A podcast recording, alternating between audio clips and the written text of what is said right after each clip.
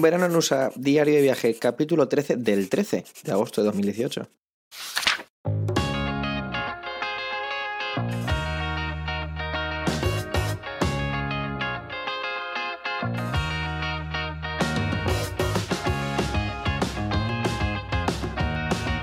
Hola y bienvenido a Verano en U S A, un podcast de Emilcar F M, un diario de vacaciones en el que yo, Javier, te cuento mi verano en los Estados Unidos. Ponte cómodo y disfruta conmigo de las aventuras que me van sucediendo.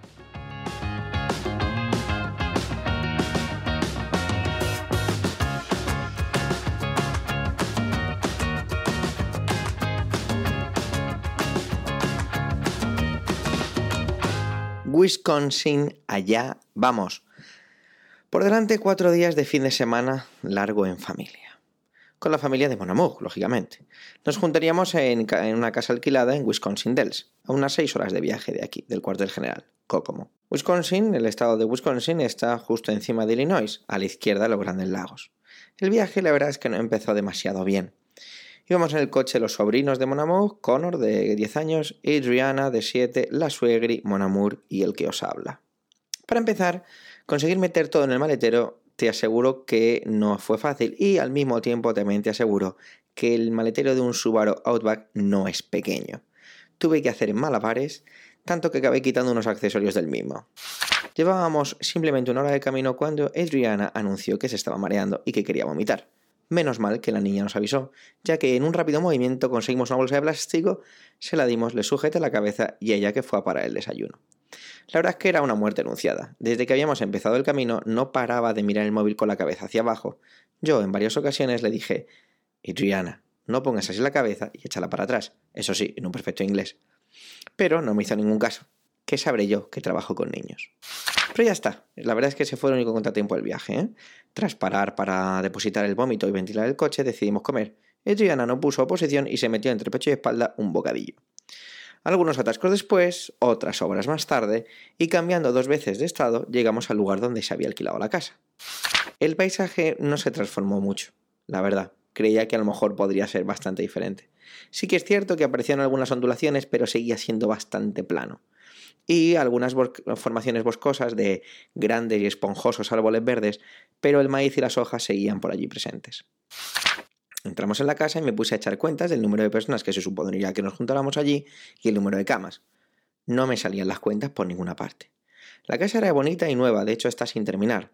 Al lado tiene un pequeño cenagal y poca zona donde los niños pudieran jugar, lo que planteó un problema. Contando con el basement eran tres plantas, tres baños y cinco habitaciones. Las cuentas seguían sin salirme. Fuimos los primeros en llegar. No mucho más tarde llegó la tía de Monamug, Laura, con los primos Curtis y su esposa Misty, los niños Wyatt y Owen de seis y tres años y también el primo Ryan de veintidós. Casi de continuo llegaron primos de Minnesota, el estado que está justo a la izquierda de Wisconsin. Wendy y su marido Jamie con tres niñas. Makaela de quince años, Brielle de doce y Emma de nueve y el pequeño Max de solo dos. No sé cómo narices hicieron para meterse ellos y su equipaje en el coche que traían. De momento éramos todos esos. Las cuentas no me salían. La idea era ir, a, era ir a cenar al pueblo de Dells, así que así lo hicimos. A la vuelta tocaba organizarse para dormir, ya que más, que más gente incluso vendría aquella noche y al día siguiente. Las cuentas no me salían. Finalmente las niñas dormirían en los sofás del salón, francamente muy cómodos, los niños en las moquetas de las habitaciones y los adultos en las camas. Ryan trajo un colchón hinchable y durmió con Monamug y conmigo abajo en el basement, donde había otra cama. Y aparte de eso, Había un, hacía un frío ahí abajo que ni al otro lado del muro. A eso de las once y media de la noche yo ya estaba en la cama leyendo El asesinato de Sócrates. Llegó el hermano de Monamug, padre de Connor y Adriana, Christopher, con su mujer Kelly y el bebé Logan.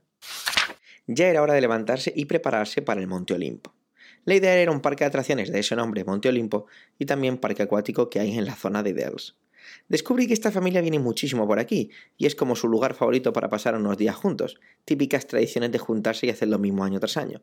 De hecho, el primo Ryan de veintidós me contaba que con ocho años se partió el dedo en no sé qué atracción de la que pasamos al lado y, si ahora tiene veintidós y le pasó eso con ocho y la familia lleva viéndose en esa zona incluso antes, pues te haces una idea de cuánto tiempo llevan viniendo a este lugar.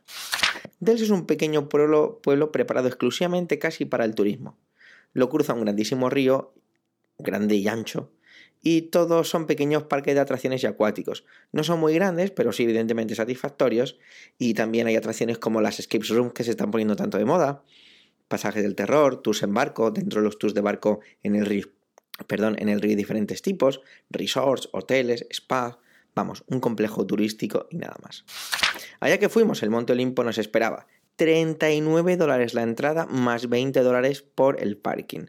Pero la prima Wendy había conseguido hacía meses una oferta en internet y sacó las entradas por cinco dólares. Y menos mal. Ya me dolían casi esos cinco dólares. Bueno, estoy exagerando, como para haber pagado treinta y nueve.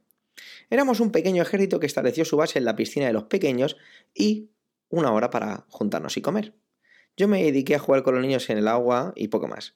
Antes de que diera la hora de comer, Ryan y Brielle sugirieron de ir a una piscina que se llama Las Olas de Poseidón o La Furia de Poseidón. Y allá que fuimos. Una gran piscina en la que cada cinco minutos se producía una ola, una ola gigante. La verdad es que todos son risas hasta que una mujer gigante se te echa encima y no sabes si te estás ahogando en el agua o en sus pechos. Como dije, habíamos quedado para comer. Salimos al parking ya que la suegra y la tía habían preparado sándwiches como para ese pequeño ejército de maniobras. Allí, al sol abrasador del asfalto, ya que, como es sabido, en el parque de atracciones no se puede meter comida. Lo mejor es que antes de ir a comer y después de la, de la, gran, de la gran mole barra mujer que se me abalanzó encima, decidí quitarme las penas o celebrarlo con un Mai Tai, un cóctel que según pedí y vi su preparación me hizo arrepentirme de haberlo hecho, ya que era prácticamente todo alcohol y unas gotitas de zumo para darle color. Súmale eso, el estómago vacío, el calor del asfalto, pues eso, me pareció ver a Zeus en varias ocasiones, mientras imploraba al dios Apolo que por favor apartase un poquito el sol. Tras la gran comilona a base de patatas fritas, calor intenso del asfalto, sándwiches, calor intenso del asfalto, refrescos con más azúcar que otra cosa, ah, y calor del asfalto, había que volver al agua. Y yo, como soy un mandado, pues allá que fui, hasta que sentí un olor a tostada. Sí, a tostada en mi cuello, brazos y cara, que decidieron camuflarse con el color de la pasión. Me refugié, me refugié en una sombra y me dediqué a mirar lo que allí estaba pasando, mientras tragua de agua fría viene, tragua de agua helada va. Mucha, mucha, mucha gente de origen latino. De vez en cuando veías algunas familias eh, indias o alguna familia asiática, pero lo que más destacaba eran los latinos. Desconocía totalmente que hubiera tantas comunidades aquí, pero bueno. El día se me iba haciendo largo y Cronos, dios del tiempo, decidió atender las plegarias que Apolo había ignorado. El parque cerraba a las siete pm. Todo un regalo. Decidimos celebrarlo con un par de montañas rusas, la verdad, muy divertidas. Soy más de montaña rusa que de otro tipo de atracciones. Esas cosas que te cuelgan, o, o el tipo a péndulo, o que te sacuden. Sin embargo, las montañas rusas sí que me, sí que me, me gustan. Por una serie, por una serie de cosas que no voy a despotricar aquí, acabamos saliendo los últimos del parque. Y yo, en lugar esta vez de implorar a los dioses, acabé cagándome en ellos. Vuelta a casa, ducha y cena a base de tacos. Comer era un poco como el Grand Prix, ya que no había sitio y no querías ni mancharte a ti, ni manchar al que tuvieras al lado, y ya os digo que era más un ejercicio que una comida. Encima llegaron Avi, hermana de Wendy, y su marido Jesse. Conversaciones que se alargaban en la noche dan paso a mañanas tardías dominadas por los más pequeños. Así empezó el día siguiente, tarde. Y los adultos usaron la excusa de la siesta de los niños tras su primera ingesta para así descansar ellos, lo que hizo que muchos adultos nos quedáramos viendo Netflix sin parar, película tras película, y no hiciéramos nada. Yo aproveché para empezar el libro de James Bond, El Doctor No, y a ver si el agente cero cero siete me proponía alguna manera de escapar de allí, porque hubo algunos adultos que sí consiguieron escapar. Yo no tuve esa suerte. Eran más de las dos de la tarde y ni siquiera habíamos comido, algo que te aseguro que es más que insólito aquí.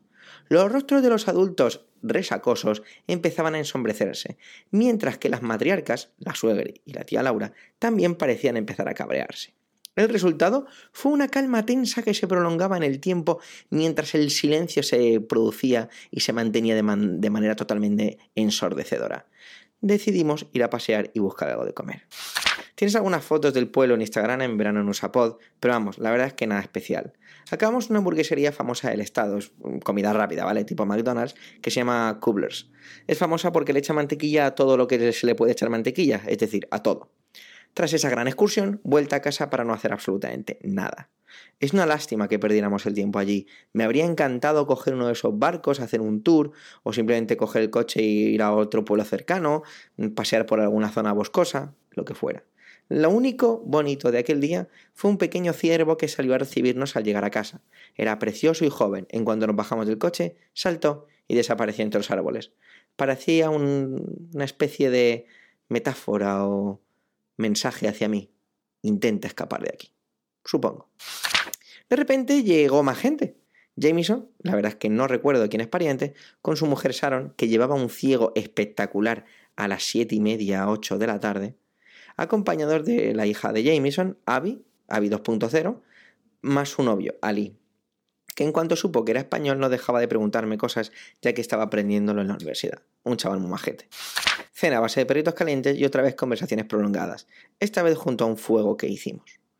Me fui al rato ya que la borrachera de muchos empezaba a ser de graciosa a pesada y la noche acabó casi al amanecer cuando Logan, el pequeño bebé, decidió vengarse de los ruidos de la noche con las primeras luces del alba reclamando su biberón. Fui de los primeros en acompañar al bebé al levantarme, lo que valió para ir cargando el coche, esta vez mucho más fácil ya que había que llevar muchas menos cosas, prácticamente no lo habíamos comido todo. De repente y casi sin darme cuenta la gente empezaba a ponerse de nuevo nerviosa porque es la hora de querer irse y querer moverse. Antes de darme cuenta, me habían abrazado y sacudido la mano en varias ocasiones mientras terminaba de recoger unas bolsas de basura. Era hora de volver. Esta vez llevé yo el coche la mayoría del camino. Además, los sobrinos se volvían con su padre, lo que hizo que el coche solo fuéramos la suegri, Monamug y yo. Me da mucha lástima, muchísima pena y me he enfadado muchísimo en esta etapa del viaje, porque no he hecho nada en Wisconsin. Me hubiera encantado contarte algo sobre el estado, pero lo siento. Fue una pérdida de tiempo. Lo mejor de estos cuatro días fueron veinte minutos de carretera. Ya casi llegando al cuartel general a Kokomo, tras varios atascos siempre relacionados con entradas a Chicago y las paradas de rigor, me encontré con, un, con mis pasajeras totalmente dormidas y una carretera de dos carriles totalmente vacía, solo para mí. El sol estaba a la derecha, ligeramente ya cayendo, música country sonando y rectas infinitas hicieron que pudiera relajarme esos minutos y disfrutar de la conducción, del paisaje y de la luz, incluso de la calma. A veces con muy poco es suficiente. Bueno, tengo que dejarte. He de coger un avión.